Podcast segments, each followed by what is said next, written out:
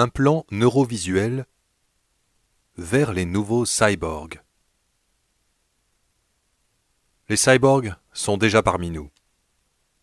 Alors que de multiples exosquelettes et implants sont aujourd'hui capables d'améliorer nos capacités physiques et perceptives, voici que s'ouvre une nouvelle voie du transhumanisme, ce mouvement qui vise à intégrer dans le corps humain des machines qui augmentent ses capacités. Une voie encore plus radicale, puisqu'il s'agit d'insérer dans le cerveau des puces dopant ses capacités sensorielles et cognitives. Une étape vertigineuse vers la fusion homme-machine. Aussi futuriste puisse-t-il sembler, le projet est bien avancé. Une équipe de chercheurs australiens va, dans quelques mois, implanter des groupes d'électrodes directement dans la matière grise de leurs patients qui, grâce à elles, verront s'afficher directement le monde dans leur cerveau sans plus passer par le filtre de leurs yeux. En réalité, les spécialistes que nous avons interrogés ne sont pas vraiment surpris par l'annonce de ces premiers essais prévus en 2016. Stimuler directement le cortex visuel est la seule solution pour rendre la vue à certains aveugles. Quand le nerf optique qui connecte l'œil au cerveau est altéré à cause d'un traumatisme ou d'une maladie neurodégénérative évoluée comme le glaucome ou la neuropathie, les implants rétiniens actuellement proposés ne sont d'aucune aide. Or, cela pourrait concerner plus de 10% de nos patients, estime José-Alain Sahel, directeur de l'Institut de la Vision à Paris. Les nouveaux implants corticaux intéressent donc quelques équipes de pointe dans le monde, y compris notre institut. Il suffit de fouiller un peu dans les livres de médecine pour s'apercevoir que l'histoire a en fait commencé dès les années 1930. À l'époque, des chercheurs pour le moins audacieux ont montré qu'en stimulant directement la région du cortex visuel, un individu perçoit des signaux lumineux appelés phosphènes. Puis, dans les années 60 et 70, des médecins ont expérimenté des implants corticaux sans succès. Les dispositifs étaient énormes et un gros câble sortait du crâne. Non seulement la perception visuelle était très peu améliorée, mais les patients souffraient terriblement. Aujourd'hui, pourtant, grâce à la miniaturisation des systèmes électroniques, le domaine arrive à maturité.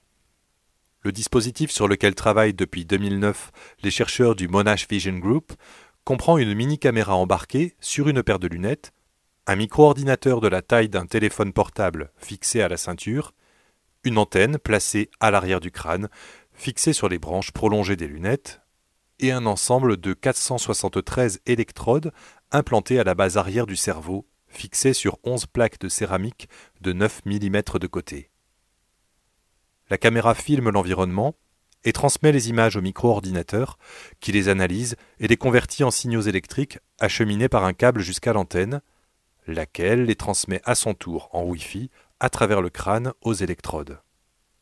Celle-ci excite ensuite directement les neurones du cortex visuel. À vrai dire, nous ne savons pas exactement ce que les patients vont voir, admet Jeffrey Rosenfeld, spécialiste en neurochirurgie à l'hôpital Alfred de Melbourne, associé au projet. Les travaux antérieurs ont montré que le fait de stimuler le cortex visuel produit des flashs lumineux. Mais difficile de savoir pour le moment comment ces signaux vont être perçus et interprétés. Le dispositif a été conçu pour transformer objets et personnes de l'environnement en points permettant d'en distinguer les contours. Plus le nombre d'électrodes implantées sera important, plus le cerveau percevra de points et meilleure sera la définition. Les patients devraient pouvoir détecter des obstacles, des silhouettes en mouvement, les murs d'une pièce, une porte, explique Arthur Lowery, directeur du projet. Nous estimons qu'il devrait tout percevoir en pointillé, un peu comme un itinéraire recommandé en cas d'incendie. Mais José-Alain Sahel prévient « N'oublions pas qu'il s'agit de stimulation rudimentaire au niveau de neurones recevant, normalement, des signaux très élaborés qui permettent de traiter les couleurs, les orientations, les profondeurs, les formes. À moins de réintroduire un codage complexe, les résultats seront donc sûrement moins bons qu'avec l'implant rétinien. » Un long travail d'apprentissage sera de toute façon nécessaire pour que le patient réussisse à interpréter ces signaux. Cette période de plusieurs mois ou plusieurs années permettra d'améliorer considérablement le système grâce au retour des patients et à leur progrès, prévoit Jeffrey Rosenfeld. Ces volontaires ne devront pas être nés aveugles, car le cerveau d'un non-voyant de naissance est réorganisé pour se passer de la vision. Il pourrait donc ne pas percevoir les signaux lumineux. le fonctionnement électrique et la sécurité du dispositif, la biocompatibilité des implants ou le fait de pouvoir insérer et retirer des électrodes ont été validés chez des rongeurs et des moutons. Nous ne pouvons pas promettre que cela marchera parfaitement et que ce sera pour la vie, mais dans quelques années, ce dispositif sera probablement proposé aux patients, avance Arthur Lowery. Le sujet devrait intéresser au plus haut point le centre de recherche du ministère américain de la Défense, au sein duquel des chercheurs travaillent dans le plus grand secret sur des implants encore plus avant-gardistes contre les troubles de la mémoire. Comment ?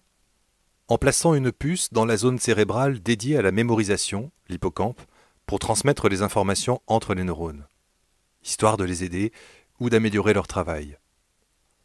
On peut dès lors imaginer des implants dopant les capacités de calcul ou inculquant de nouveaux moyens de perception du monde, infrarouge, champ magnétique, ce qui soulève de multiples questions éthiques.